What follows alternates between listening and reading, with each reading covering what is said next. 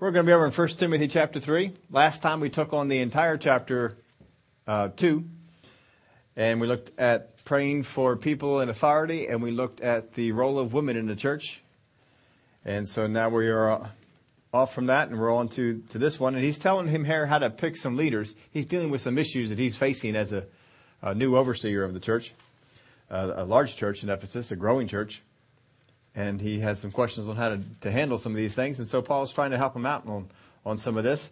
But here he's going to be telling him how to find and pick leaders in the church. And these are leaders of all sorts.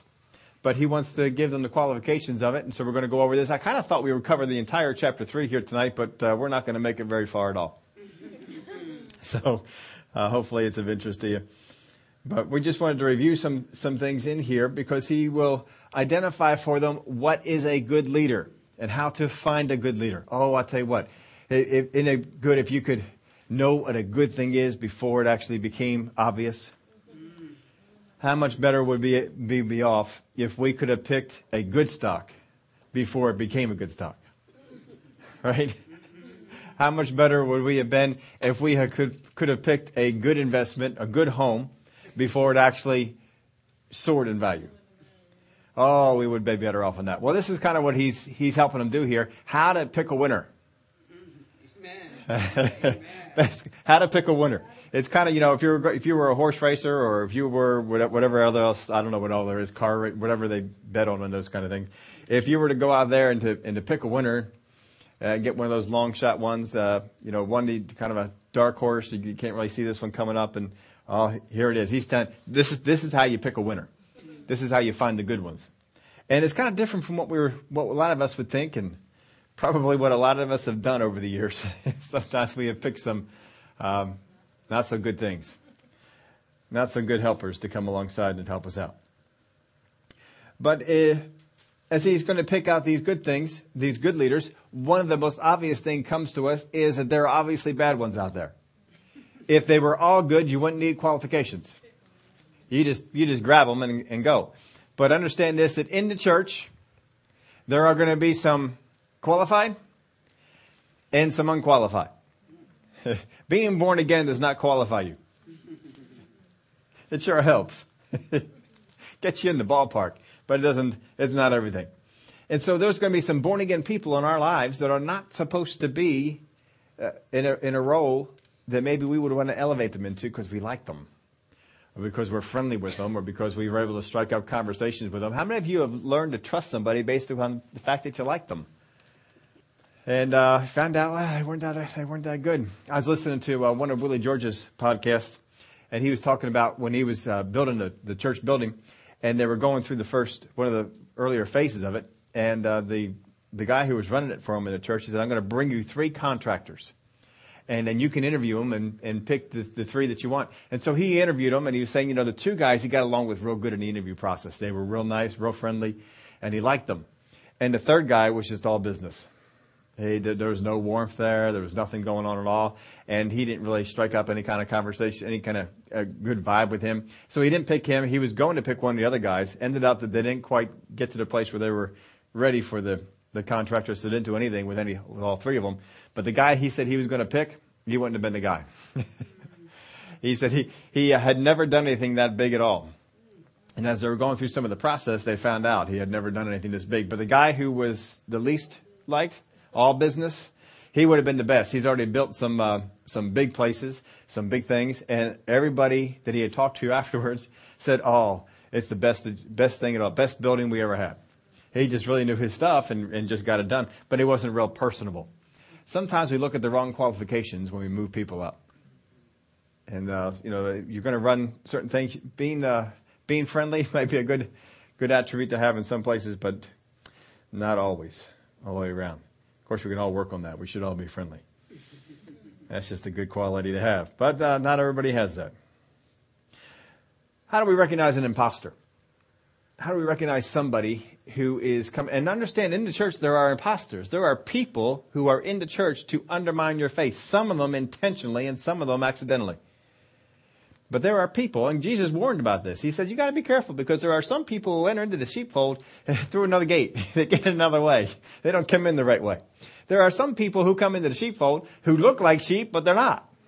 They put the sheep clothes on. They look like they they belong like you know like kind of like uh, Esau and Jacob. You know, uh, Dad's uh, checking them out. We kind of it looks like it's Esau. It feels like it's Esau. It sounds doesn't sound like it's Esau, but it smells like it's Esau. I mean, he got he got uh, snookered. Sometimes we can get snookered too on this. Um, I put this in your outline here. And this first part, we're just kind of reviewing something we had gone over before, and I'll, I'll give it to you here later on. But um, there are three things that God has put for us for help for us. First off, three things, three sources where we are going to find help. And glory to God, y'all know we need help in this life. we we need help. Three sources. Now, I'm not counting the Word of God. The Word of God is, is, certainly that, and I didn't I didn't put that in there. Don't write that in there. I didn't put the Word of God. You can if you want to, but really, the Word of God is helped along by these three things that we have. First off is the Holy Spirit. Well, the Holy Spirit, He comes along and He teaches us the Word of God. He's the revealer of truth. He helps us understand what's written in the Word of God. The second thing we see is angels. Some of y'all know angels are here to help us out. They're doing some things we don't always get to see. We saw them in the Old Testament doing some things. Uh, we got the, you know, the narrative of what they were doing in there in the Old Testament. And they're still around there today doing some things as well. Uh, but the Holy Spirit, angels, these are two sources. And the third source is people. These are three sources that God has given us to help. Now, all three of these, for each of these groups, there's an impostor. Doesn't the Word of God tell us, first off, test the spirits to see if they're of God? Because why? Imposters are going to come along. They're going to try and pass themselves off as the Holy Spirit. They're going to try and pass themselves off as being of the Spirit of God, but they're not. So you need to test them. You need to find out. Angels. Are there not people who say to this day they saw an angel, an angel came and gave them revelation. An angel came and told them these things, but you know what they said. That's not the word of God. there's, there's no word of God in that. That's not helpful at all. No. Uh, there's imposters in this area as well. And then thirdly, people. There are some people that are real and genuine that are going to come in your life and make a great help for you. And there are some people that are imposters and they will draw off of you. They will pull off of you. They will take from you. They will get whatever they can. If they can't get any more, they'll move on to somebody else. Some of them do it with the intent to pull you down, and some of them do it because they're just greedy themselves and they just want to take everything they can. It doesn't matter what the reason is, you lost stuff. And it's, it's not, not good. So God kind of wants to help us out with this thing and so that we don't get pulled into these guys. There are three main identifiers here. First, if you want to find people that are imposters, there are three major identifiers that will pinpoint that these guys are not what they claim to be. The first one, they exalt themselves. They exalt themselves. What did Satan do when he fell? He tried to exalt himself, didn't he? How did he get Adam and Eve to fall in? What did they, what did he try and get them to do? To exalt themselves. You can be as God. See, this is the number one thing that you're going to find that imposters are out to exalt themselves. And I tell you what, if you can get this down, you can you can spot imposters real easy because here's their lingo: I, me, my, all the time, all the time out of their mouth. I, me, my, I did it, I did it, I did it. Hardly ever giving credit to people around them. They take the credit themselves to a point that, you know, if you listen for it, you can get almost spiritually sick from it. Because, oh, they're just obnoxious about it. It's like, yeah, nobody else helped you? really? You, you, didn't get anybody else to come along and, no, this is what they're, they're out to exalt themselves. They, uh, my, I told you before, my grandfather used to always tell us, if you don't blow your own horn, no one else will. and you know, there is a measure of truth to that, but we, we don't need to go around blowing our horns. There's a, uh, nothing worse than going on down the road and hearing this person behind you blowing their horn all the time. That's, you know, we don't like it there. and we don't like it here either. Uh, they exalt themselves. They are out to exalt themselves. They will take credit for you. How many have ever had bosses or coworkers who take what you did, assign themselves to it to get credit for it? Why? Because they want to exalt themselves. That'll, that'll put the identifier on there, right there for you. No, at that point, this is not a person I should trust. You should not trust them. Don't don't give them stuff. Don't don't let the inside, you know, compassion come on you and say, "Oh, I just need to help them out. I just give them a little bit." No, don't. They've identified themselves. They've identified who they are. Three main identifiers. They exalt themselves. Number one. Second, they seek to include and exclude. They are constantly dividing. They're always out there trying to get this group on their side and this group against this group. They will do this on a consistent, regular basis. If you see people who seek to divide, that's not God. The Word of God says, Blessed are the peacemakers. These are people who find ways to bring sides together, not find ways to divide them. This is not of God. If you find people that are out there to include this one and not include this, to get people to um, uh, covet what somebody else has, all that sort of stuff, that's a sign. They seek to include and exclude. And number three, they have hidden agendas. They will not be honest with what they want to accomplish.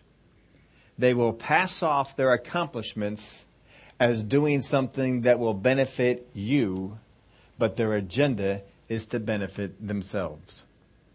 Now, I put this in a note in there, and I wrote this in so just so you had it. If you want to review all that, that's in the teaching. It's up online. I'm sure it is because we have four years like up on there. And uh, 2009 would be in, in that bracket. It would be August 23rd of 2009. It's on the Sunday. It's on the Sunday side if you want to go up there and get that. Uh, first and second, uh, First Kings one and two, I think, is where we were out of on on that. But if you want to go through all that, that's up there for you. But just know these three main identifiers, because he's not going to go over the qualifications of false people. He's going to go over the qualifications of who you're looking for.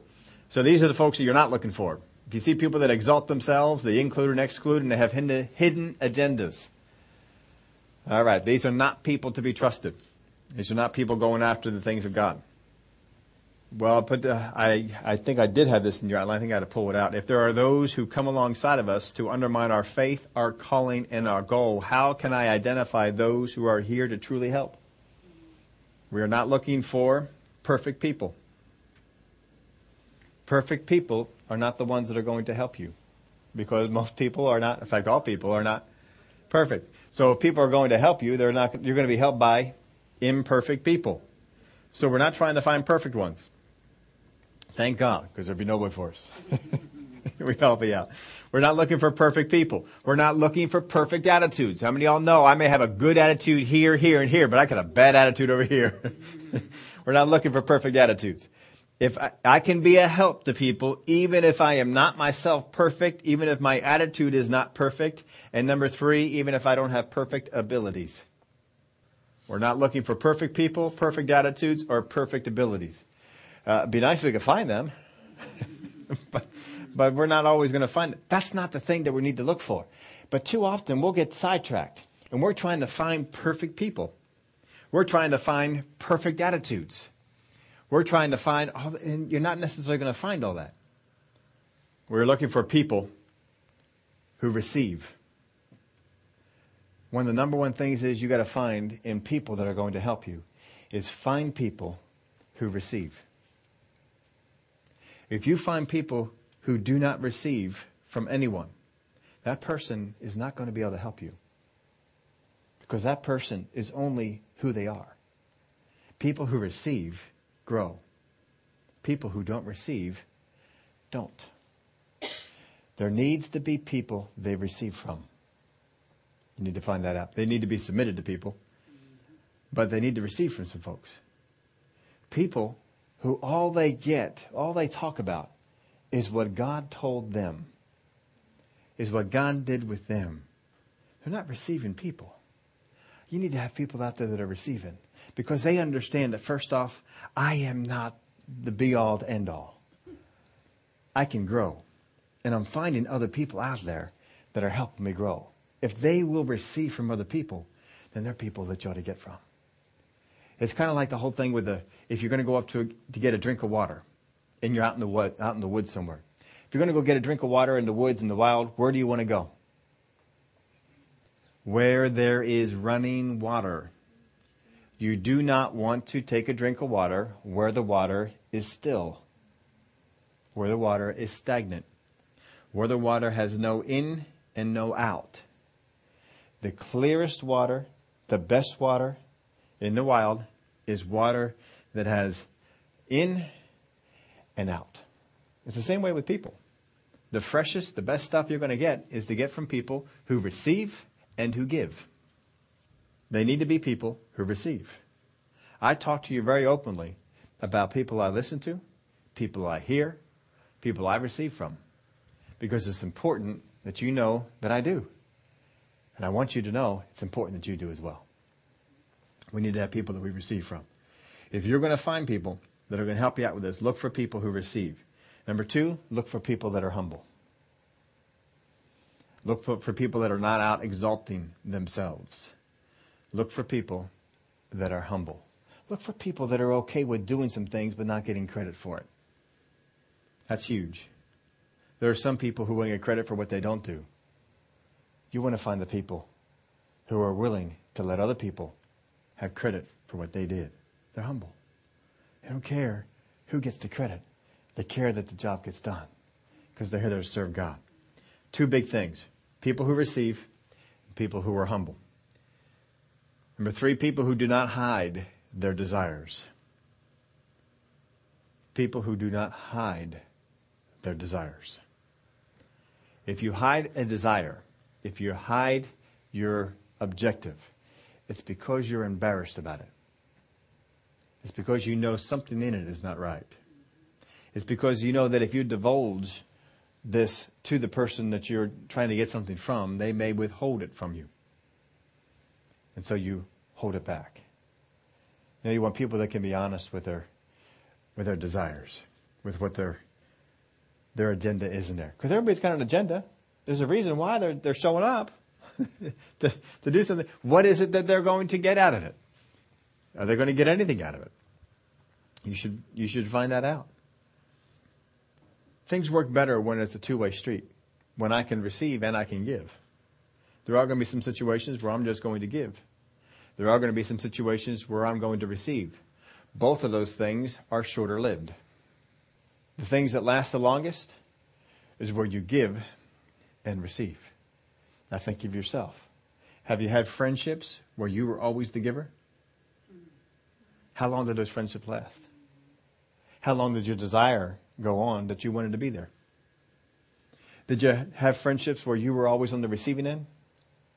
Even though you wanted to become on the giving end or just never could seem to get there? Did it last? Now, the, what are the ones that last? The friendships where you give and you receive. That's where it is. People who do not hide their desires. I'll let you know right off the bat what's, what's going on. People who are fair with everyone.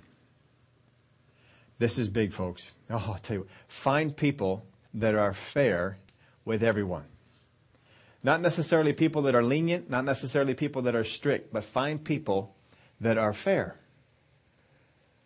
That's the most important thing. They're, they're not giving favoritism over here to this group, favoritism over here to this group, favor over here to this one because I like them. No, they're fair. What is the fair thing to do in this? I think one of the best ways you can do this is to sit down with a person and watch a football game or a sports game. You'll find out how fair that person is. You know, if, if you get a penalty for your team and you shouldn't have had that flag thrown and uh, your team got the advantage, what's their, what's their attitude on it? oh, yeah, that's good. Oh, yeah, yeah, yeah. no, see, that's not fair. That's, that's not good. That'll tell you some things about, about what's going on there with them. Now we want people that are fair. And uh, I remember uh, one time when I, I, was a youth leader for a while, and I took over a youth group that was very unruly. In fact, uh, I think I told you the stories about it. This youth group was the topic of conversation for the deacon board every time they met. For about half of their items of business was, was the stuff that the youth group did or didn't do or broke or whatever. They just were constantly being talked about by the deacon board. And then I came in and took it over, and it was no longer a conversation in the deacon board. And, uh, you know, we laid down some rules with them. We laid down some, some stuff with them.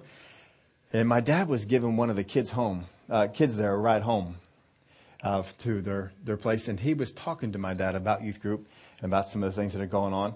And I don't know if he meant it as a compliment or not, but I sure took it as one.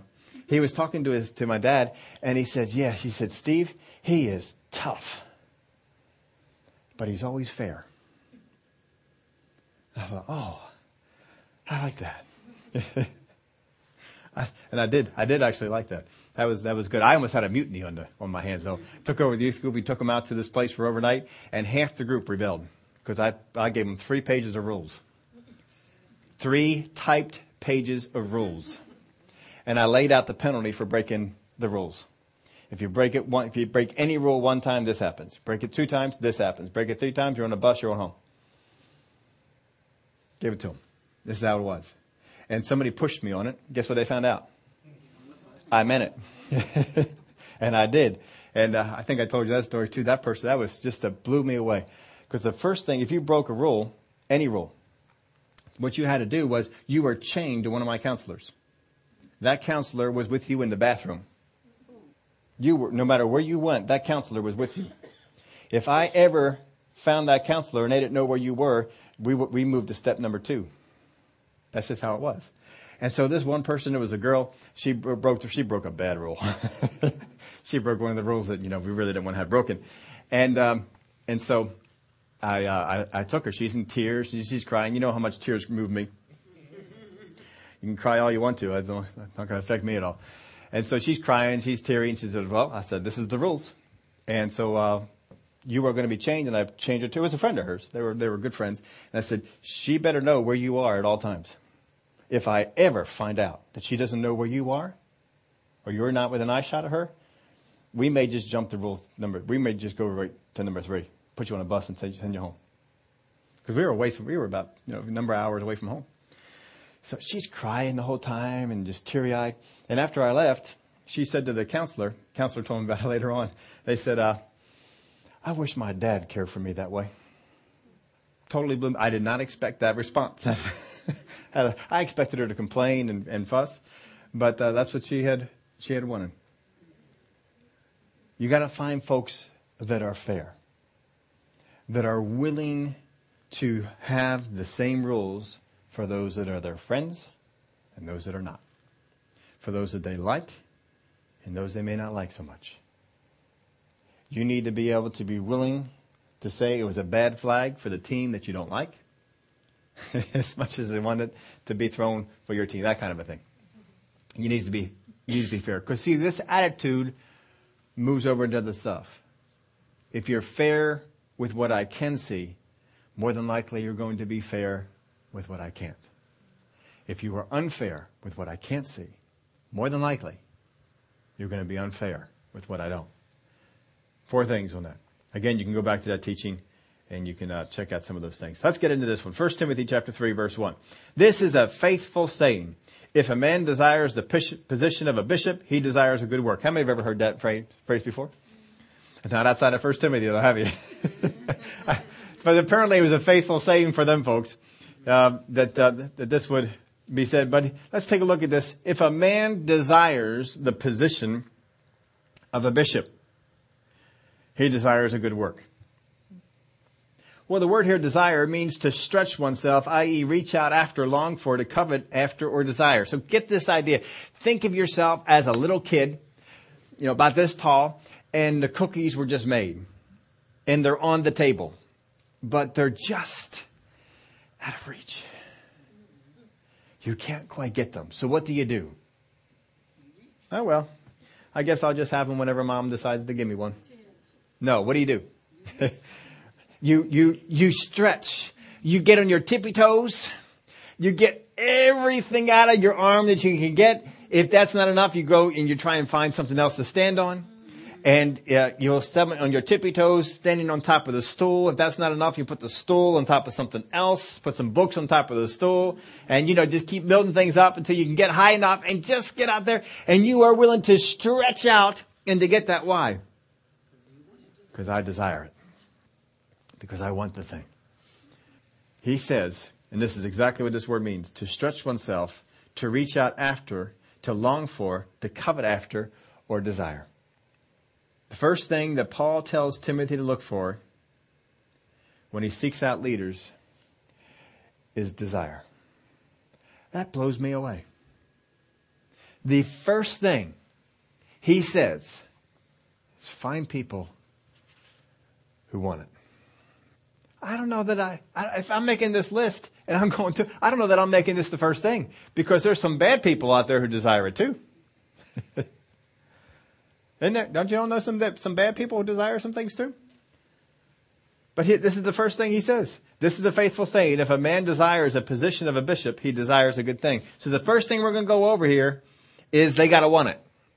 They have got to have a desire.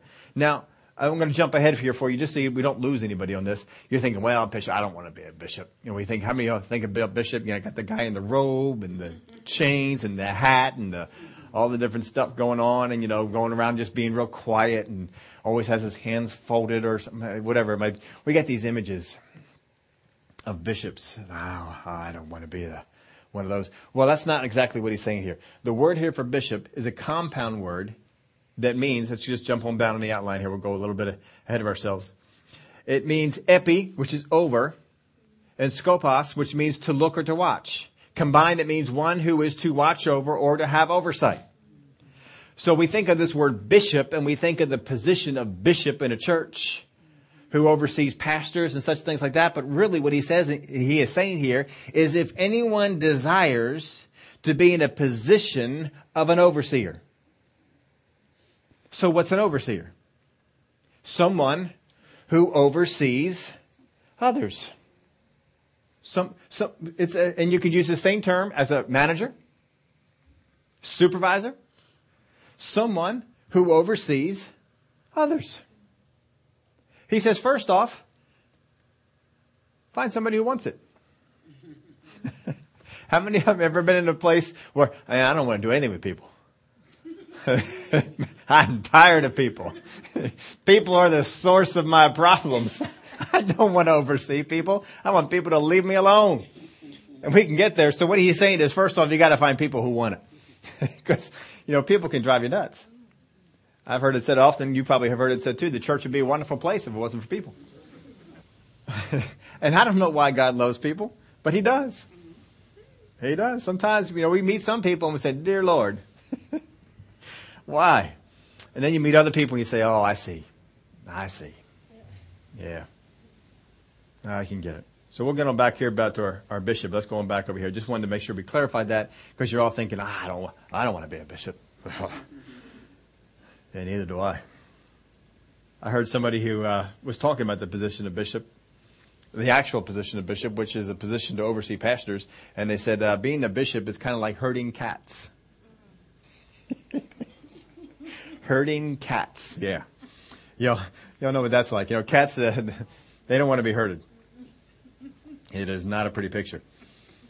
And that's kind of what they're, uh, they're up to. But, you know, it's a very graphic picture. You get a real good idea what's, what's up there. So the first thing that Paul tells Timothy to look for, seek out a leader, is desire. Not talent or ability. Not talent or ability. That's kind of like if you were going to pick players for your NBA basketball team. You wouldn't go after the people that are seven foot. You wouldn't go after the people that had all the dribbling ability. You wouldn't go after the people that had all the shooting ability. You go after people who want to play. And want to play the way that you want to play. Who have some desire. Who have some intensity about them. Because you can shape some of that. Not talent or ability. Over all the other qualifications, the first, they have to want to be a leader in a strong way. Now, God does not choose people without passion, but He carefully observes through life situations, tests, trials, and such what we are willing to stretch for and what our attitude is through it. When you are going through life situations, you're going through the storms of life, that not, not things that God sends to you, just storms that come up, tests, trials. Understand, tests come from God. He wants to see what you're made of. He wants to give you the chance to prove yourself, just like a teacher would give you a test so you can advance beyond that grade and move on to the next one. But trials come from the enemy. He's trying to tr- put your faith under trial and, and squash it. and get rid of it. But uh, and God watches how we do that through the tests that He gives us, through the trials that the enemy sends our way. He is watching us. He is looking. What happens to us? What do you do? And he's what he wants to see is when you are in those tough situations, do you desire? Is your desire so strong that even with all this opposition, you still stretch for it? You still go after it? Or do you recoil? Do you pull back? You say, ah, I don't know. What happens to a, what's the name that they put on a football player who, when he goes to catch the ball, uses his short arms? Alligator arms. Alligator arms. Why? He's using his short arms so he doesn't get hurt. He's decided he has hit a spot where, you know what? I don't want to reach for this anymore. I don't want to go that way anymore. God is looking through all this stuff. He's saying, who's got the desire? Who, who, who's got the, the one two? I want to go over some other places where this word is used. In 1 Timothy chapter 6 verse 10, for the love of money is a, is a root of all kinds of evil, for which some have strayed from the faith in their greediness and pierced themselves through with many sorrows. I want to read it to you in the New Century Version. The love of money causes all kinds of evil. Some people have left the faith because they want to get more money. But they have caused themselves much sorrow. So some people have followed after God, but because they decided to stretch for the money instead of stretching for God, God says, I see what you're made of. I see what you're made of. You're not made of the stuff I need. That's not what I need in my leaders. I need people that'll stretch and go after helping people, even though people have kind of put them through it. I need people who will stretch and do what I'm asking them to do, even though the enemy is making it hard. That's what I need. These are the people I'm looking for. Not necessarily ability, talent, all that other stuff. We're now we're looking for for this. The love of money causes all kinds of evil. Some people have left the faith because they wanted to get more money. Can't make it much more plain than that, can you? Hebrews 11. We're going to go all the way back to verse 12. Only one verse has this word in it, but we're going to go all the way back to verse 12 because you kind of need to. Context and. Therefore, from one man, and him as good as dead, were born as many as the stars of the sky in the multitude, innumerable as the sand which is by the seashore. You know who that man is? Abraham. Thus all died in faith, not having received the promises, but having seen them afar off, were assured of them, embraced them, and confessed them, or confessed that they were strangers and pilgrims on the earth. For those who say such things declare plainly that they seek a homeland. And truly, if they had called to mind that country from which they had come out, they would have had opportunity to return. Now, verse 16. But now they desire, there's our word, a better, that is a heavenly country. Therefore God is not ashamed to be called their God, for he was pre- he has prepared a city for them. But they desire a better, that is a heavenly country. They decided to stretch for something else. Verse 17. By faith, Abraham, when he was tested, offered up Isaac, who had received the promises, offered up his own begotten son. And we then go on into Hebrews where we are talking about people who were tested. Abraham was tested. He was saying, here's what, what is out there for you. Now, I need you to stretch. I need to see how much you want this. I'm going to ask you to sacrifice your son, your only son, the one you love. I'm going to ask you to put him on the altar and kill him. I'm going to ask you to stretch right now, Abraham. Are you willing to stretch? Are you willing to trust me? I need to know. And Abraham said, You know what? Let's go.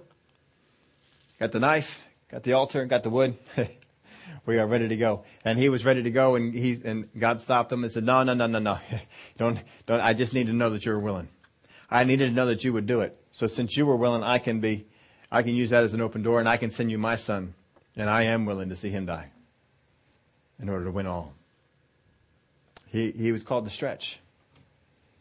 As soon as he uses this word, he immediately talks about examples where people are called to stretch.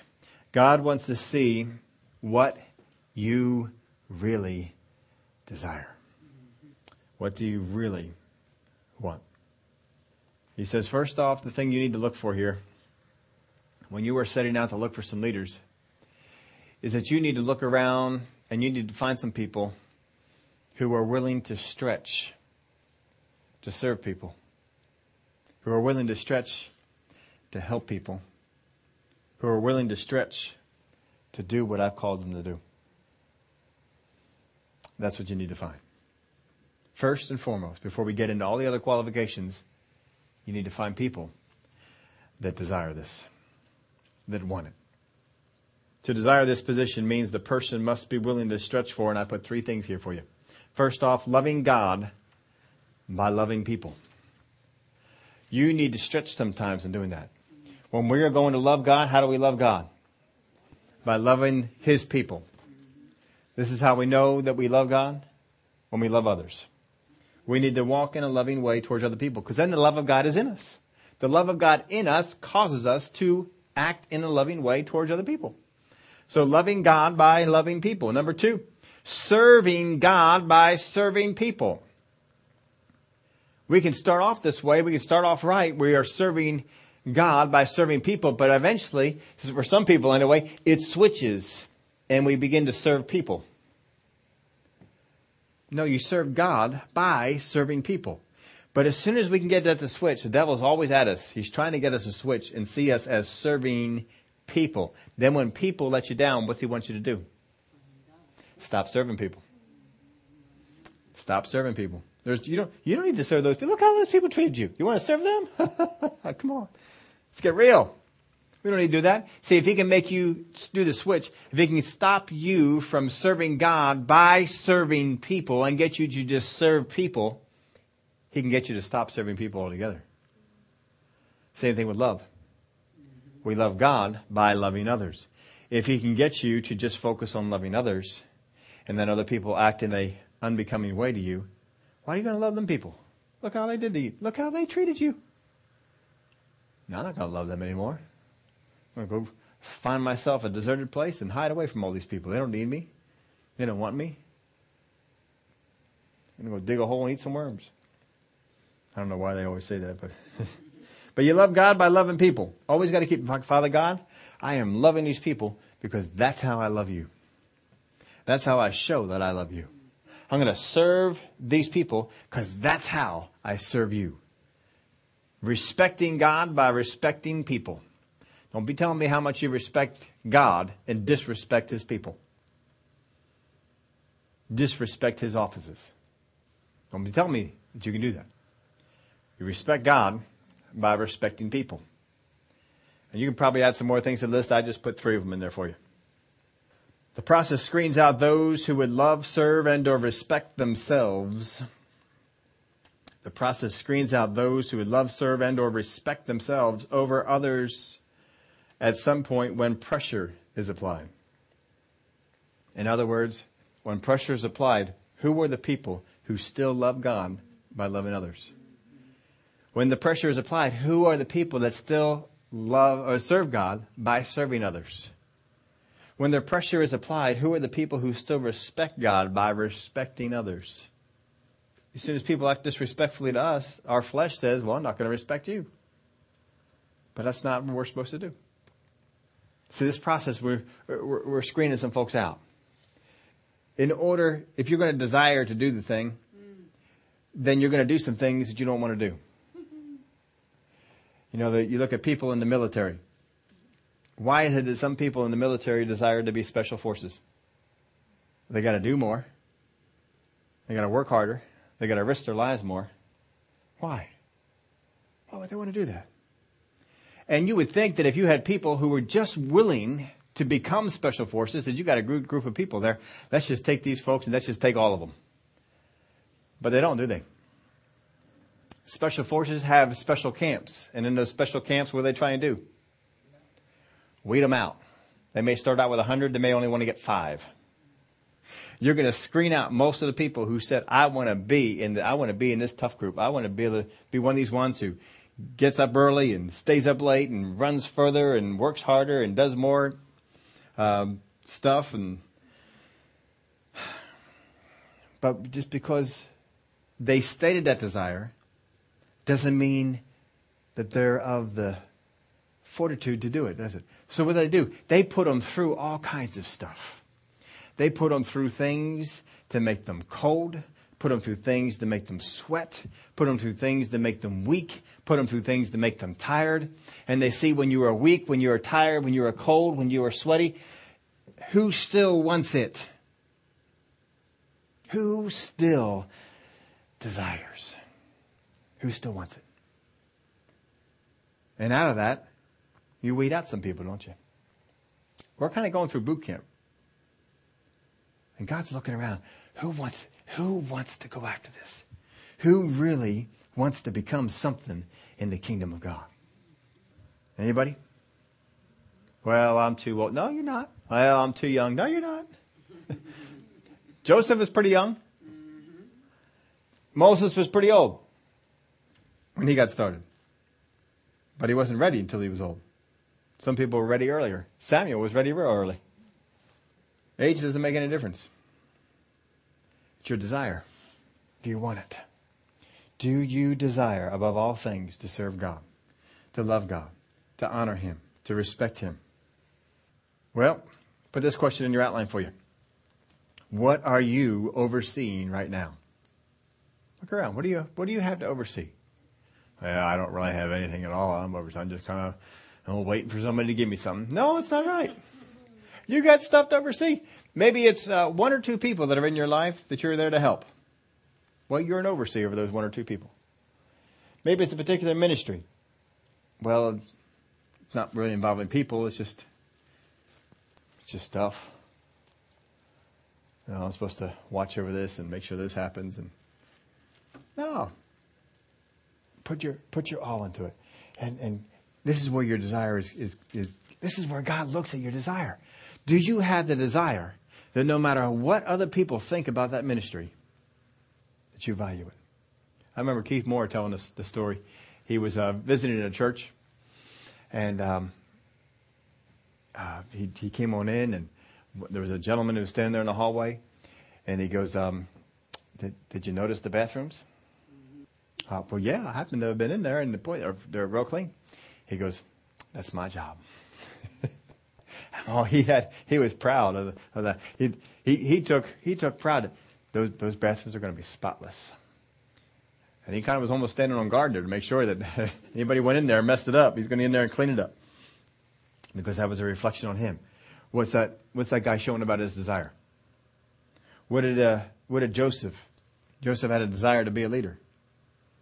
Was that desire put under test while he was a servant, a slave, a prisoner, treated unfairly, accused wrongly?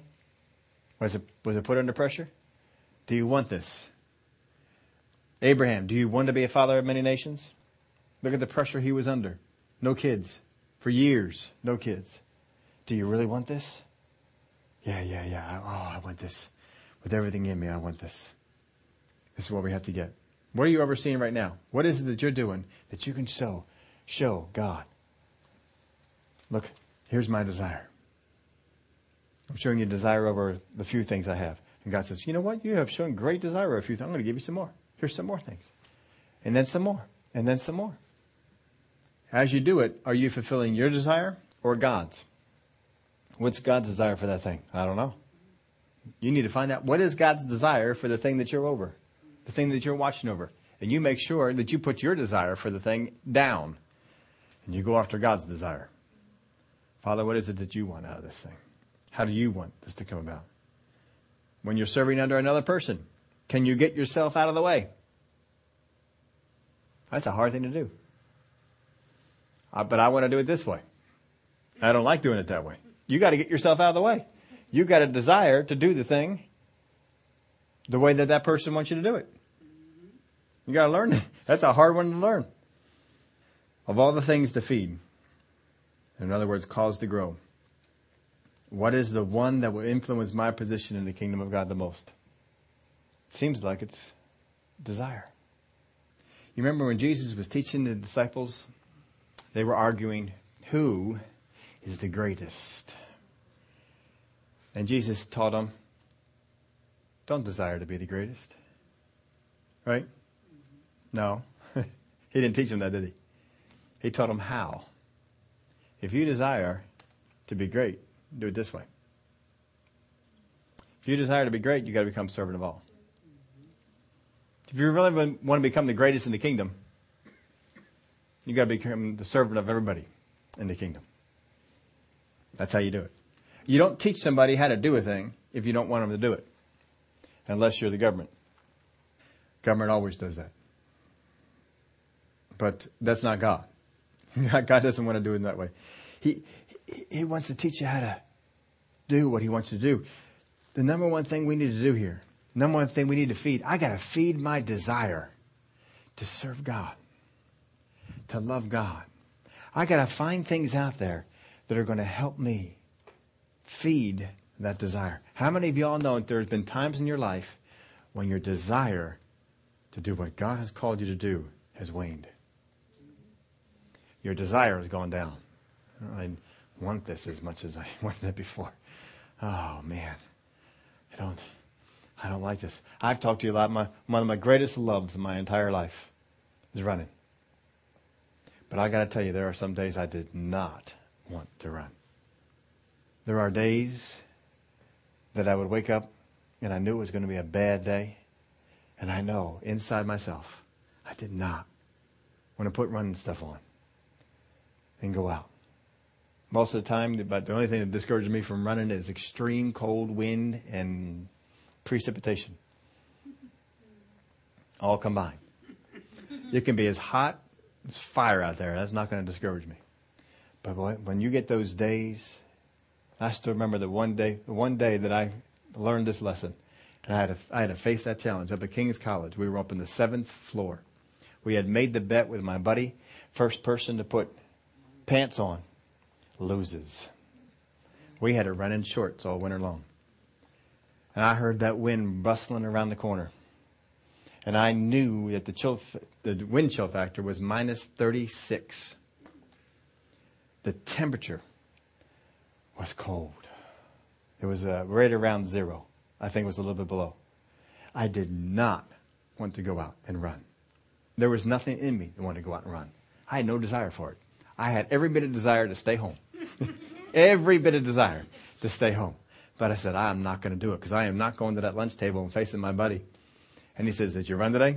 And I said, No.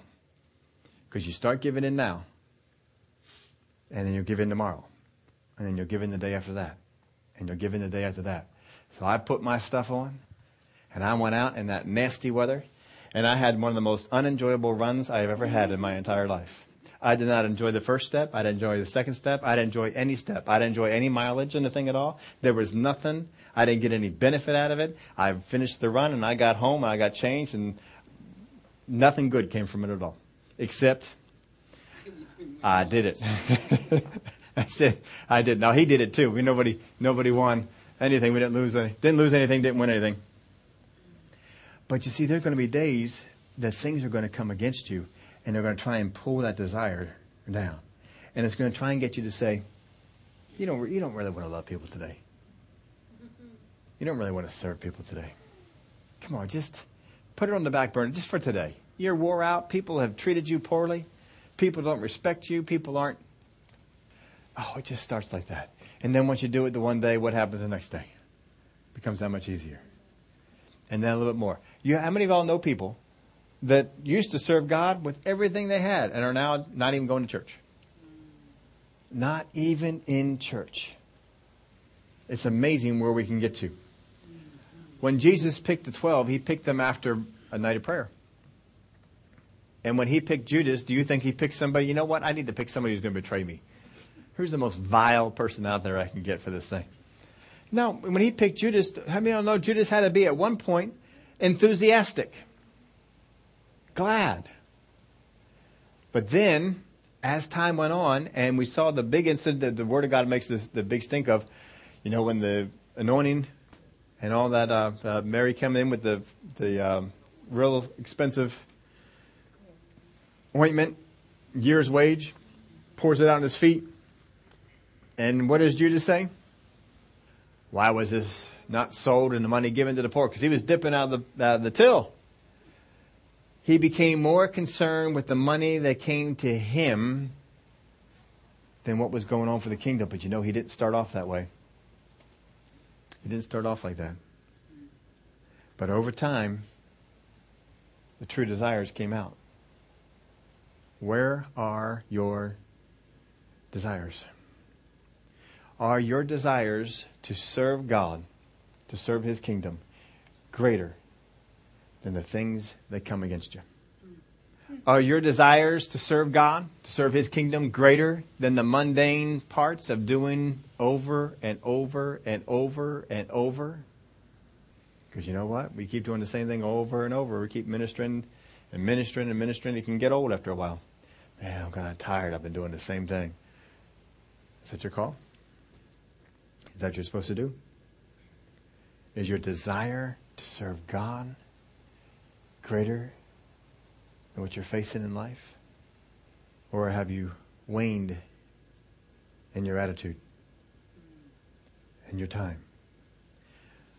First thing Paul says to Timothy He who desires to be an overseer desires a good thing.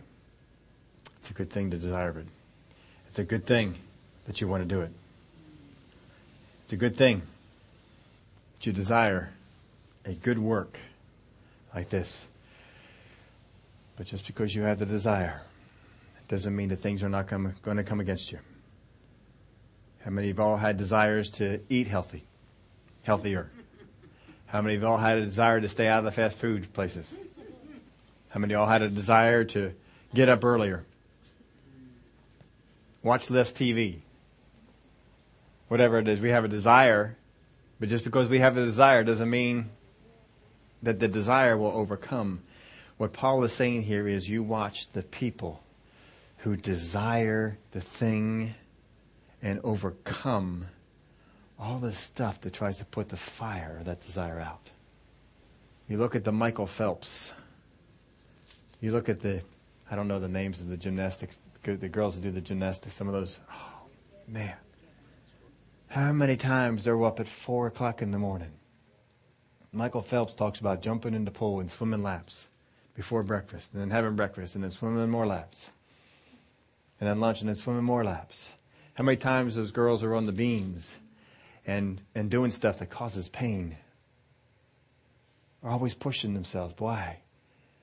Because they have a desire. They have a desire that they carried for 10, 12 years and no things to show for it.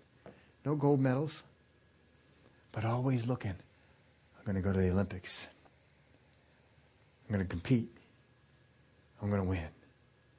There's a whole lot of things that came across their path to put that desire out. Try and put that fire for that thing out. How many people did it work? The fire went out. We don't hear about them. There's a whole lot more people who were jumping in the pool five o'clock in the morning with Michael Phelps. And not everybody stayed with it. It's a whole lot of people who dropped out. There's a whole lot of people who started out when they were five, six years old in, gym, in the gym, working out in the balance beams and all the different things. But those numbers got to be fewer when they're up at 10, 11, 12. Began to see how much it would cost. Jesus said, how many of you, before you build a wall or a house or a, take on a campaign in war, don't count the cost first to see if you have enough to finish it? Because you're going to be embarrassed if you don't finish it. Understand, desiring to oversee anything in the kingdom of God is a good thing. But there's a whole lot of things that want to come against you. Who are the people they're going to rise above the waters that try and put your fire out. Those are the people. God says, that's your pool. Before we get in any qualifications, that's the pool of people you look at. Who desires? Whose desire is greater than the opposition against them? Who is still stretching and reaching even though it looks like they can't quite make it? who still wants that cookie? who wants it? Do you want it? Do you really want to serve God? Do you want to serve Him more than anything else? Are you willing to keep stretching and to keep going? Are the ones that God's looking for? Are the ones that Paul says, Timothy, there's your pool. This is your group right here. Look at these guys. Forget everybody else. You start here with this. Now, let's get into the qualifications. We're not qualifying everybody, qualifying this group, the ones who want it. Father, I thank you for the help that you give us. We want to be counted amongst those who want it. We want to be counted amongst those who desire a good thing. There are many things in this life, in this world, that we've desired and we've gone after, and some successfully and some unsuccessfully, but this surpasses all of them. This is better than a gold medal. This is going to get us a crown in the end. Crown that we can present before our Father God and say, I achieved this crown in the world, serving you. Here it is. oh, that's going to be a good day. We got to keep our eyes focused on that prize. No matter what discouraging things come against us, we always remember we love God by loving other people. We serve God by serving other people. We respect God by respecting other people. For what we do to the least of these, your brethren, we've done it unto you. Help us, Father. Stay mindful of the prize and to feed the desire to press on. In the name of Jesus we pray. Amen.